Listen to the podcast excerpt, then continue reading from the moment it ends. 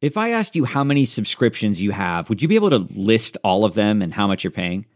If you would have asked me this question before I started using Rocket Money, I would have said yes. But let me tell you, I would have been so wrong. I can't believe how many I had and all the money I was wasting. Rocket Money is a personal finance app that finds and cancels your unwanted subscriptions, monitors your spending, and helps lower your bills. Rocket Money has over 5 million users and has helped save its members an average of $720 a year with over 500 million in canceled subscriptions. Stop wasting money on things you don't use. Cancel your unwanted subscriptions by going to rocketmoney.com slash Wondery. That's rocketmoney.com slash Wondery. rocketmoney.com slash Wondery.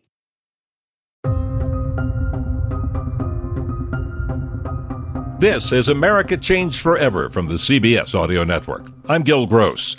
In some parts of the United States, kids have been going back to school. In some, they are not. Well, not to a building anyway. And one thing that was hoped for across the board was that the new school year would see to it that kids would be getting the food they need. But are they? Billy Shore is the founder and executive chair of Share Our Strength, the parent organization for the No Kid Hungry campaign. Since funding Share Our Strength in 1984 with his sister Debbie, Billy has led the organization in raising more than $700 million to fight hunger and poverty. Billy, good to talk to you again. How are you doing? I'm good. Thanks for having me back, Gil. We've got a new report on food insecurity from the United States Department of Agriculture. And since that's breaking news, why don't we start with that? What does it show? Yeah, Gil, the report just came out. Uh, it's an annual report. It's something that we look to to gauge progress every year. It focuses on the year, calendar year 2019. So it does not reflect everything that happened with COVID. Uh, but what it shows is that there had been tremendous progress. And uh, a year ago, 5.3 million children were considered food insecure. Today, that number is somewhere between 10 and 16 million. So it's, you know, you can both see the tremendous progress that had been made by the anti hunger community and by a strong economy. And now you can see how so much of that progress has been reversed. And we're entering a tough period right now because this was supposed to be the beginning of the school year. Again, in some places it is, some places it isn't, but that's a problem either way because for some parents, needing to go back to work just to get you know the rent paid or the, or the car payment much less food has meant not being able to be there to make sure their kids have lunch whether at home or at school where you know you would depend on the kids getting lunch, either free programs or reduced cost programs through their school. In some places, the cutbacks are such that that's not available. Uh, some 30 million kids in America depend on school meals, uh, 22 million of them low income. And now, with schools either closed or open in hybrid fashion, finding ways to feed those kids has been enormously complex. I, I spoke with a woman named Maribel Garcia, who is the superintendent of schools in El Monte, California. That's about 45 minutes inland from Los Angeles. And they are doing complete virtual learning. And so the kids who uh, depended on school meals have to have their mom or their dad come to one of three school buildings. They've got 14 schools in the district, but three of them are serving meals. And the good news is a mom or dad could come and get as many as five breakfasts, five lunches, and five after school snacks and take them home for the week. But uh, other schools, kids are coming one or two days a week and they're being fed in school during the days that they're there. And then we've got to find ways to feed them. Uh, so, because the need is so enormous, uh, here at Share Our Strength, and this has been unprecedented for us, uh, our No Kid Hungry campaign has made grants of $27 million in the last 10 weeks to make sure that schools and school districts and community organizations have what they need to feed kids, whether it's the personal protective equipment or transportation or staffing or refrigeration, we'll actually spend another $35 million in the next 10 weeks ahead to ensure that schools continue to have these resources. So that's been the primary commitment of Share Our Strength's No Kid Hungry campaign. Yeah, and even schools that are reopened are facing budget cuts because you know, municipalities, counties, states were not getting as much in taxes from people working and buying things. So there's cutbacks at schools, and inevitably that's across the board and affects food service people and expenses. So some districts are just not set up to handle what's coming at them. No, that's right. State and local budgets have been decimated. And uh, unfortunately, although there's no way that the, the charitable philanthropic sector by itself can make up for those services, uh, the good news is that there's been this outpouring of support. Many Americans, I think, for the first time, really started to understand when they saw pictures like that picture at the food bank in San Antonio with thousands of cars lined up they realized that many of their neighbors and fellow citizens were struggling. And so our organization, and I know others, have received an outpouring of generosity. But uh, again, there's no way that we can equal what the public sector needs to do. Um, some of the good things that have happened is that uh, Congress initially had passed something called pandemic EBT. Uh, the SNAP uh, program that you know we used to think of as food stamps, the Supplemental Nutrition Assistance Program. That's an, elect, uh, an electronic benefit transfer, and so Congress created a special program during this pandemic called Pandemic EBT to add dollars to the uh, the cards, the electronic benefit cards of SNAP recipients. Unfortunately, that has expired. Uh, Congress, as you know, has been kind of paralyzed and polarized, and um, uh, Nancy Pelosi and the administration have not been able to reach an agreement on uh, what was considered a very important fifth package of relief. And if it doesn't come, um, Americans are just going to be terribly hurt. There's just no way that the state and local communities and the nonprofits can can keep up with this level of need. Congress must act. And we have a long term problem here as well that may have been exacerbated by the virus, which is housing has become incredibly expensive compared to, you know, what it used to be 30, 40 years ago. On top of that, the cost of health care is high.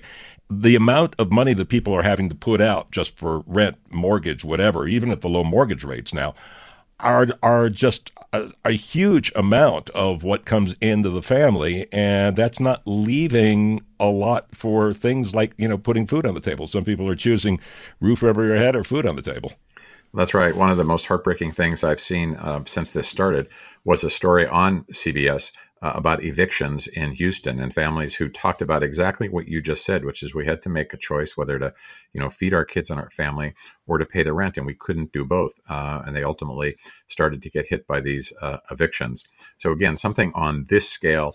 Uh, we need public policy. The the philanthropic and the, the charitable sector can only go so far, but it, it's also revealing, and what you've just described, Gil, is revealing some of these underlying structural uh, inequities in our economy. And hopefully, we'll get to the point where we say we not only need to feed people and kids and families because that's the humane and the right thing to do, but we need to address some of the issues that have to do with why they're hungry in the first place. And we need to create opportunity and we need to address systemic racism and we need to invest in education. If we don't do these things, we're going to be having this conversation over and over and over again. As a final thing, and to leave on a message of hope and give us the feeling there's something to build on and all. Besides philanthropic groups doing a tremendous job, such as the No Kid Hungry campaign, we've seen some schools and districts doing, I mean, just some really clever things like busing meals, actually taking the meals to bus stops around the areas where, you know, parents can't uh, get to the places where the food is distributed and making sure meals are getting to families. I mean, there's, there's a lot of people really doing some really good stuff out there. It's it's not so big that it makes the news, but it's really big for the people affected. Well, that's absolutely right, and we've heard and seen and even supported and funded uh, a lot of examples of this type of innovation when it comes to. Uh, feeding kids. One of the most important things was simply uh, something that we acted on at the very beginning of the pandemic, which was to change the laws and the regulations that said a child had to come and pick up one meal. Uh, now somebody else can come on that child's behalf. They can pick up five or 10 meals or whatever they need. But schools are also doing some innovative things. One of the things I mentioned earlier, um, the El Monte school system, uh, one of the things that they're doing that is so vital for families who want to get back to work is they've taken the schools, and although the schools themselves are closed and all learning is virtual and distance learning, they're making childcare centers out of the schools. So your kids can come to school. They're still going to be learning remotely online. The teachers won't be. They'll, they'll, they'll be at the other end of the Zoom screen, but there will be somebody at the school to watch and take care of your kids in very small groups of six to eight or 10 that are socially distanced. And if your kids are too young to be in school, you can bring them there for childcare as well. So here, you know, one of the great struggles that everybody's having is even if you do have a job, how do you go back to your to your work if your kids are uh, at home because their schools are closed? El Monte has figured that out and is providing this vital service. It's I think it's a great example of the kind of innovation that you were referring to, Gil. And ultimately, it gives me hope that you know our ingenuity and our commitment to doing the right thing is ultimately going to prevail here. Billy Shore has, of course, aided in that for a long time now, founder and executive chair of Share Our Strength, the parent organization for the No Kid Hungry campaign. Billy, thank you so much for spending the time with us. Thank you. Thanks for having me. You're listening to America Changed Forever from the CBS Audio Network.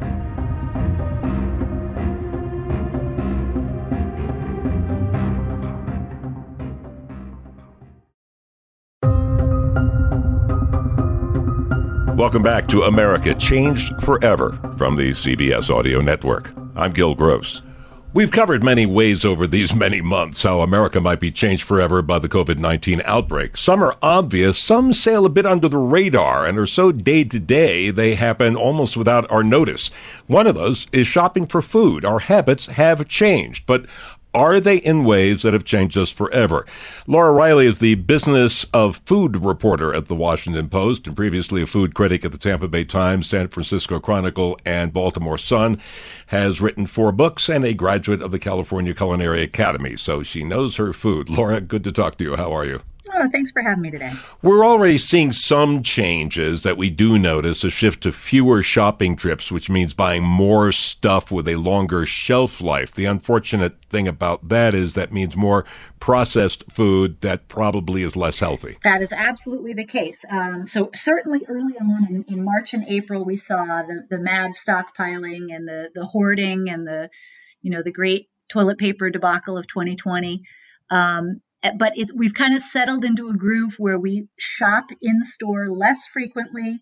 Are we're spending a lot more money. Uh, we're doing it more swiftly, so more money, less time, which obviously right there leaves less time for kind of the serendipity of finding something new. Yeah, that serendipity of finding something new is not just being able to scan the grocery aisles. There's also no free samples at the big box stores or at uh, some of the specialty stores or anywhere else. And that's how I found out about some of the stuff I now love that I otherwise would have just passed by. If you're ordering online or if you're in a rush, the easiest thing to do is just to hit that buy again tab.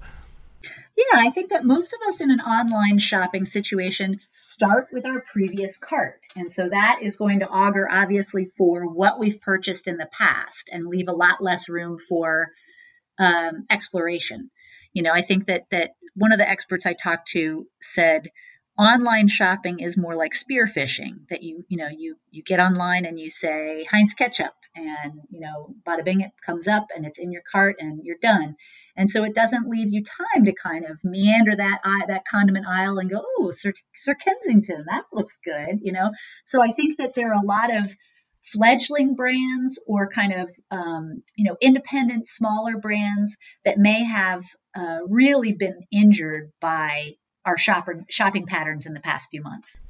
Yeah, one of the other things we can do that was good for our health, but also helped us find new products was you could read the contents. And besides just things like calories or cholesterol, the healthy, healthy stuff, I could look at a jar of jam and see whether the first ingredient, which is always what it has the most of, is fruit or sugar. If it's fruit, I try it. If it's sugar, I know it's going to taste like all that fruit flavored candy that doesn't actually taste like fruit and put it back. That sort of choice and information is difficult if you're buying from home.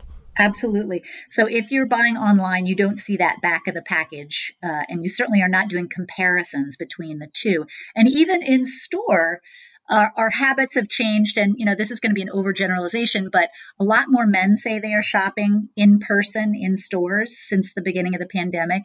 And generally speaking, they uh, spend less time browsing. They they go in with a list. They they get it done. You know, it's they're they're in, they're out. So I think that there has been overall less opportunity for a new uh, company or a new product to capture your interest. And then, you know, you think of all of the, the ways in which a, a, new product or a new product line get to market. You know, they, they go to the fancy food show, they go to Expo West or one of the big conventions every year.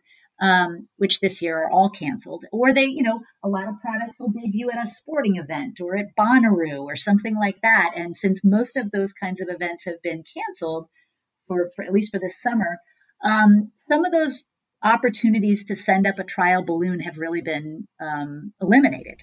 So, is the fact that we're more used to buying things online, we have more connectivity, does that mean that delivery is here to stay, or is that something that may just be here for now and then goodbye again? I think that it's a completely different landscape, partly because of the smartphone. So, people are buying you know you're standing in line somewhere you're in a you're at the dentist's office you have an opportunity you can do your grocery shopping right then and there so i think that the advent of the smartphone has really facilitated a lot of people um, to move to online shopping. I mean, the, the, the tagline now is like omni-channel, that people are going to be shopping in multiple ways. So for things that we buy routinely, um, that are kind of unsexy things like pet food and paper goods and coffee and bubbly water, we may all pivot to an online subscription type uh, ordering thing, a regular, something that you know that you're going to want every week or every month. We may just um, just put in a standing order for those things. So the things that we might go to the grocery store for are the things that kind of, you know, get our hearts pitter pattering a little bit more, you know, kind of seafood and imported chocolates and fancy cheese and a nice bottle of wine. So those kinds of things and produce. I mean, we still like to shop in person for those things, but a lot of those center aisles of the grocery store may go to a more kind of subscription ongoing uh, online delivery model. Well, this gets us to maybe a different kind of grocery store in the future because the kind of thing that you were talking about produce, because one of the problems with those delivery services in the 80s was people would try to order fruit and it was bruised and the lettuce was wilted. You weren't picking it out yourself. But those things you talked about, the, the chocolates, the produce, the seafood, uh, you know, meats, all that kind of thing.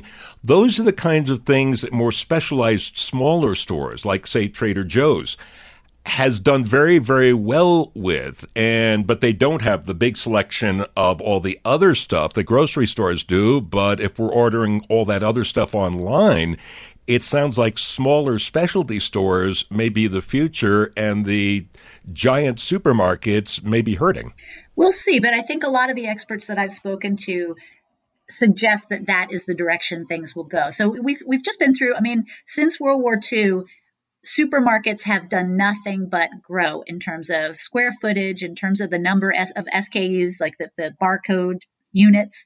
So in you know 1975, an average grocery store had 9,000 SKUs, you know individual barcodes. Um, the, the, beginning of this year, that number was 40,000 per in an average kind of supermarket.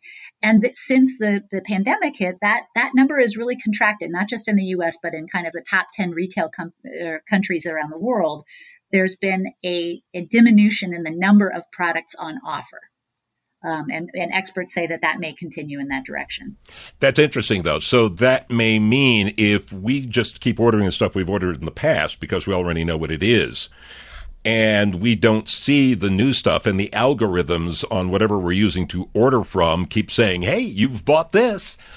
That may mean just Cheetos flavored Cheetos. And if they come up with chili flavored, you know, all those kinds of things, we may not see that stuff as much. Well, and I think there are more insidious things that, that may occur as a result of this. So, you know, for instance, I, you know, we've always been manipulated in stores. You know, they're the end caps, the BOGOs, the you know, slotting fees that a, a, a, major company like General Mills or ConAgra will pay a grocery store to get their product precisely where you're going to notice it most. So we've always been manipulated in store, but the ability to target market um, directly to us, to have come, something come up top of search that is specific to our what we've ordered in the past. Um, it, it really does allow a much more strategic approach in pitching us what we like.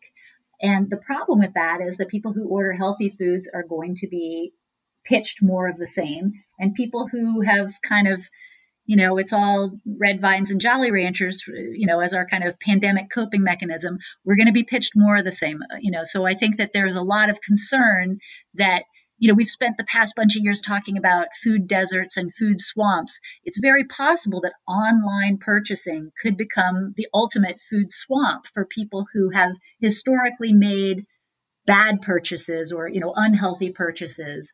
um, they will just be inundated with ads for similar products. Okay, final thing. When we talk about this idea of delivery, urban areas, suburban areas, you know, great. We have a lot of listeners, of course, all across the country. They're in those areas, but there are also people in exurban and rural areas where the distance delivery would have to go might make it expensive where the extra charge for that may be a big deal from stores or maybe they would need specially refrigerated trucks for everything to make sure that you know the frozen food doesn't just thaw in the time it's being delivered.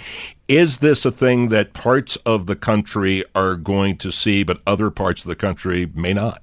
Absolutely. And as we've we've heard all of this talk in the past few weeks about the US Postal Service and that they really do represent the last mile for a lot of a lot of companies, even for FedEx and, and you know UPS.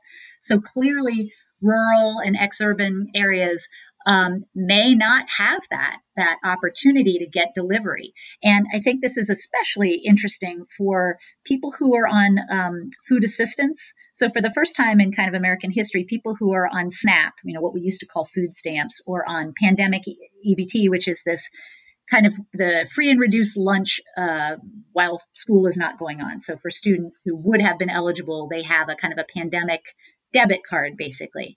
And for both of those things, just recently the USDA has allowed that they can people can purchase things online. Well, if people live in an area where Amazon doesn't go or Walmart or you know they, they don't have the opportunities uh, for those kind of deliveries, they may there may be barriers to access. Laura Reiley is the Business of Food reporter at the Washington Post. Laura, thank you so much for being with us. It's been a pleasure.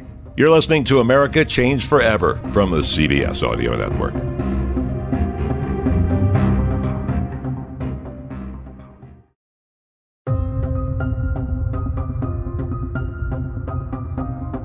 This is America Changed Forever from the CBS Audio Network. I'm Gil Gross.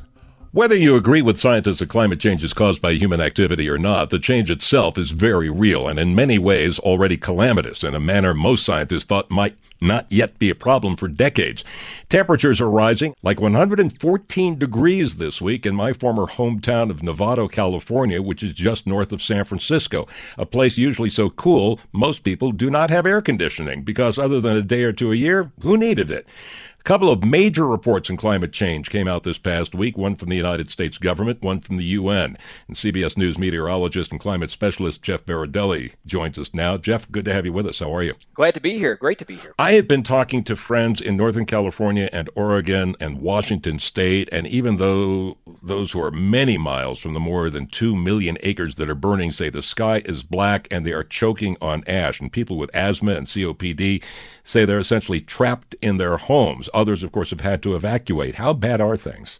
Yeah, from the perspective of a meteorologist and climate specialist, which is what I do for CBS News, I've never seen it this bad before. Uh, and it really is without precedent what's happening right now across the West Coast.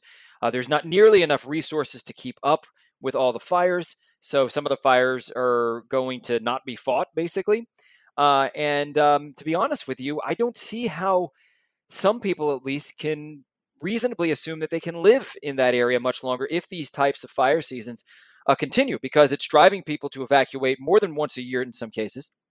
And it really is horrible for long and short term health. People with asthma, short term, long term, it can cause some serious lung and heart conditions. Uh, we know that about 7 million people around the world die prematurely from indoor and outdoor pollution. So pollution is a serious uh, you know epidemic that we don't often speak of very much. But beyond that, um, it's hard to get insurance on your home in places like California without it causing or costing an absorbent amount of money. So, for various reasons, uh, these fire seasons are making it very difficult to live in, especially places like California. Okay. I mentioned those two reports in your introduction. Let's get to them. And let's start with the latest from the United States government, a report from NOAA. We are seeing record heat. We are also seeing drought. That's a pretty terrible combination. Yeah, so heat waves are getting worse. Drought is getting worse. In fact, uh, the West um, is seeing one of its worst droughts in 1200 years. So it's a study done by Columbia University. They look back at all kinds of proxy records. And what they found out is since 2000, we have entered a mega drought. And in fact, it's one of the worst of six or so mega droughts that we've had in the past 1200 years. So when you have a year where you have this long-standing drought, which has been going on generally for 20 years, and then you have a year specifically which has been very dry this particular year, then you add to it two heat waves, which are both of them somewhat unprecedented heat wave in heat waves in their own right, which are made worse by climate change. Um, in California, heat waves have gotten about three to four degrees Fahrenheit hotter than they were in the early part of the 1900s. So you have you know this long term and short term thing going on, combining for what has been the worst fire season on record by far in California history, and the worst of the fire season is we are just entering right now. Uh, we've already burned uh, more than three times what's the average for a whole season. So on the West Coast, especially higher temperatures dry the land. That becomes kindling. So all you need to is a spark for basically what is again kindling, a carelessly tossed cigarette. One awful case, a gender reveal party with a smoke machine. But something else that people ask me a lot about, I can't answer it, you can, which is dry lightning. What is it with that? So we had an unusual circumstance in the middle of August where you know there was a decaying tropical cyclone off the Baja California. That's not unusual. However, the moisture made it all the way up into Central California at the time when there was a tremendous almost unprecedented heat wave going on. So now you have a heat wave and you have these thunderstorms, which have just enough moisture to be thunderstorms, but not enough moisture to really wet the land, but producing tons of lightning. One of the worst displays of lightning we've had. This is what happens. Climate change kind of sets the table, it sets the stage, it, it gets everything in place for when some weird situation like this happens, where you get all these lightning strikes, everything is sitting there waiting to go up in flames. And that's what happened in the middle of August. And now we get this concurrence of another extreme heat wave across California, which helped to spark even more fires. And then, as crazy as it seems, an incredibly intense cold front drops to the south, causes two feet of snow in parts of Colorado, record low temperatures in the 20s and 30s, temperature swings of 60 to 70 degrees, but it also forces wind into California. Utah had wind gusts over 100 miles an hour. California had wind gusts 40, 50, 60 plus miles an hour, which of course enhances the fires and makes them out of control, and firefighters cannot possibly keep up with the fires. So climate climate change doesn't cause any of this; it just sets the stage, and it makes everything kind of more ready for these extreme events to happen when the weather cooperates or doesn't cooperate, depending upon the way you look at it. Coming up, CBS News meteorologist Jeff Berardelli talks about another new report about our climate future. You're listening to America Change Forever from the CBS Audio Network.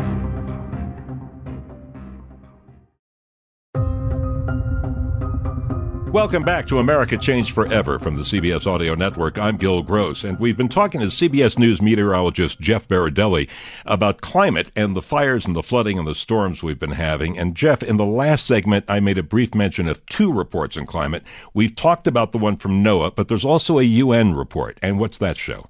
Well, the UN report basically says that we're not doing a good job, that we're not going to make our Paris Agreement goals that we're not going to keep temperatures below 1.5 degrees Celsius of warming since pre-industrial times, and we're we may not make two degrees. In fact, it's pretty likely we're not going to make two degrees.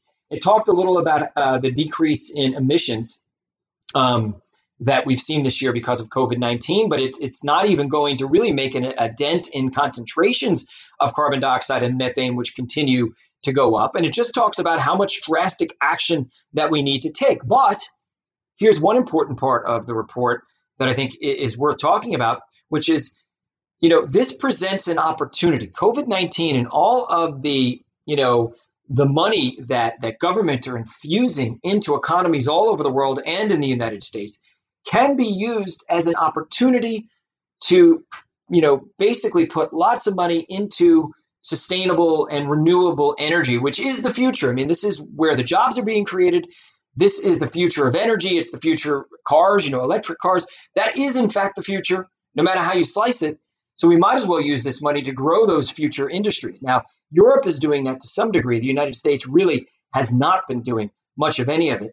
And it's something that the UN is imploring the world to do use this as an opportunity to combat climate change and create jobs. We did a story a few weeks ago about how several agencies within the Trump administration, um, including the Army Corps of Engineers and um, uh, housing and and others, are saying, "Look, uh, in terms of rebuilding after floods, we'll give you the money to rebuild as we always have, but not where you were because of what's going on and because of the, the changes in the climate. We think these areas, if you've been flooded out a couple of times, are going to keep flooding. So you can rebuild, but not there anymore. Are we looking at a situation where because of flooding on the East Coast, Gulf Coast, and parts of the Midwest, fires in the West Coast and Northwest, are we looking at parts of the United States where basically we're just going to have to either give up inhabiting or give up feeling safe there or insured there? Yes, the answer is yes. I mean, I, I talked to a friend of mine who lives in California. Her daughter just moved to New York because she has asthma and she couldn't take the smoke. And uh, she says she has other folks that she's friends with who are going to be moving as well. So we see that happening in California. You can imagine why. I mean, think, think about how scary it is to, to get a phone call in the middle of the night, you know, telling you to rush and get out of your house. Or, you know, that call from the insurance company that says, we're either not going to insure you, or by the way, if we do insure you, your rates are going to go up by 10 times. It just doesn't seem feasible. Now, we're seeing that play out a little more slowly along the Gulf Coast and the Atlantic coast where sea level is rising. But you can bet that insurance companies are going to make it harder to get insurance and mortgage companies are going to make it much harder to get mortgages. So all of a sudden your investment, which is probably half of your net worth, is no longer that is not is no longer worth much if it's your home. So, you know, there are tremendous um, life issues and economic issues that climate change is going to cause. I always like to say, you know, it's better to get your tooth drilled now than to get a root canal later.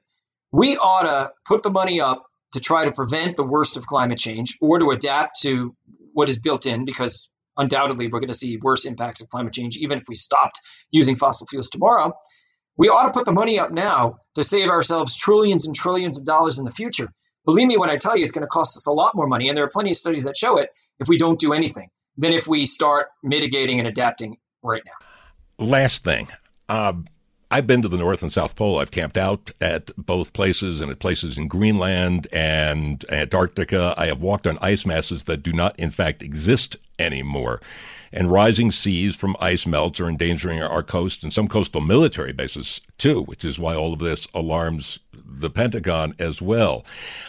I mentioned at the beginning of this that this is happening faster than people thought. In fact, some people who thought, uh, you know, not that many years ago that some documentaries made about this were unnecessarily alarmist in terms of time are now saying, wow, uh, it's actually happening faster than that. And we were wrong. I mean, has it speeded up or are we just in a short period here where it seems that way or, or what? Yeah, we think that the impacts have accelerated, um, but not just that, that our computer models simply underestimated how much of an impact human caused climate change would have on different extremes, depending upon which ones you're talking about, whether they be fires or ice melt.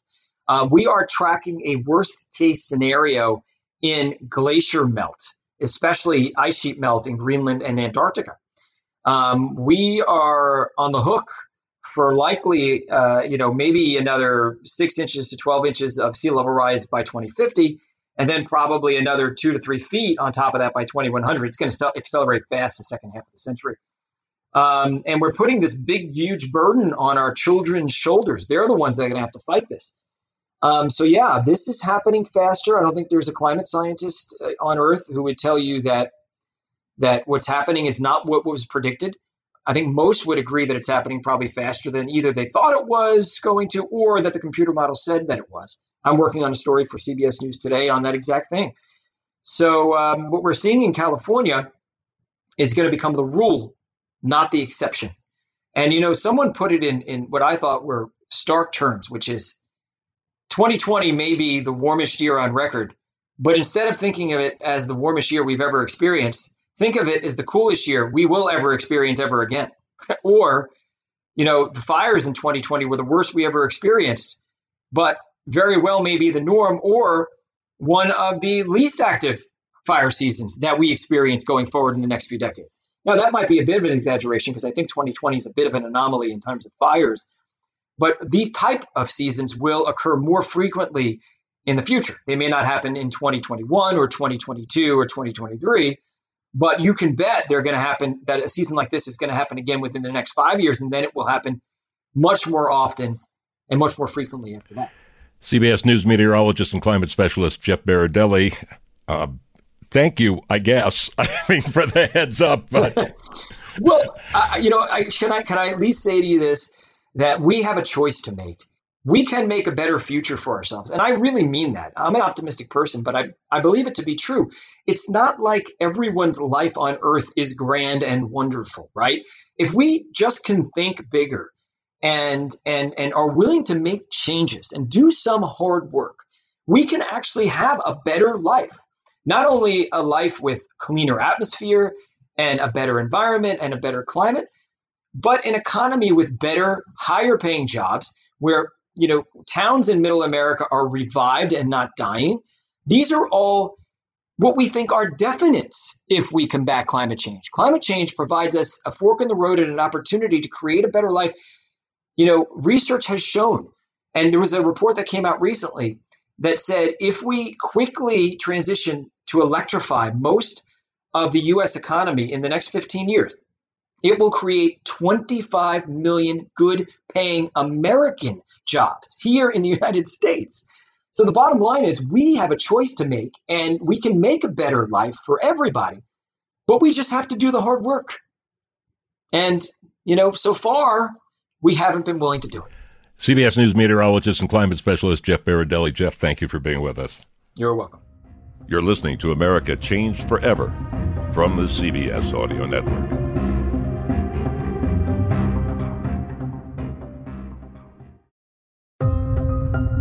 Welcome back to America Changed Forever from the CBS Audio Network. I'm Gil Gross. One way America changes in so many ways depends on the election, just over a month and a half away.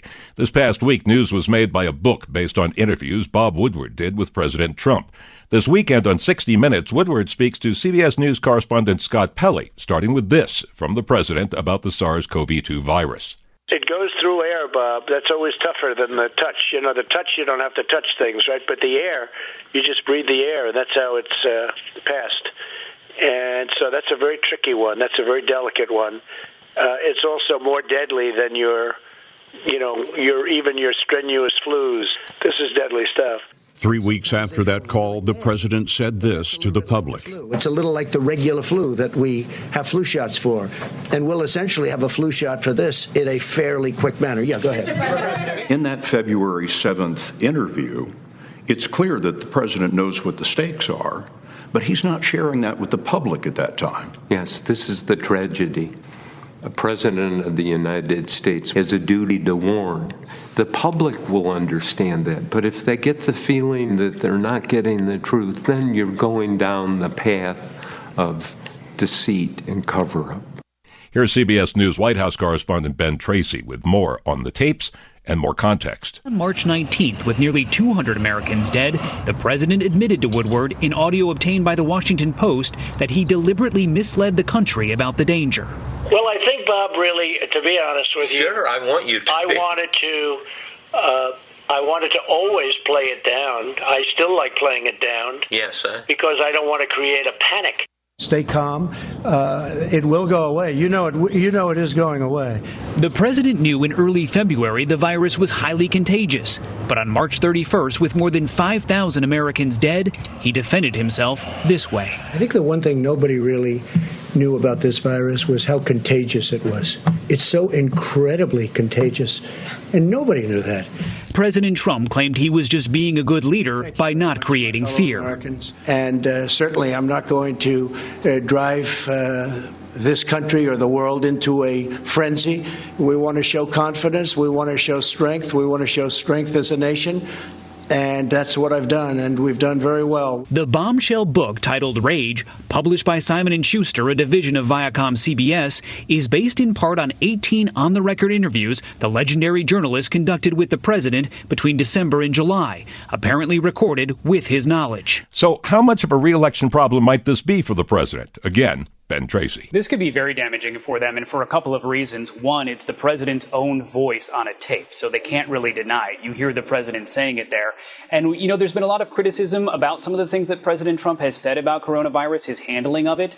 Uh, but now we know that he actually knew the seriousness of it behind the scenes, that it wasn't just that he was uninformed. He knew what was happening, and he was saying very different things in public. The president came out and called it a political hit job, even though it's his own words on the tape, especially especially when it comes to these issues over the coronavirus. Uh, but the president then went on to say that basically he is a cheerleader for the country and that he thinks uh, the hallmarks of a strong leader is to project strength and confidence and that that is what he was doing all along. You've been listening to America Change Forever from the CBS Audio Network, produced by Paul Whitty Woodhull and District Productive.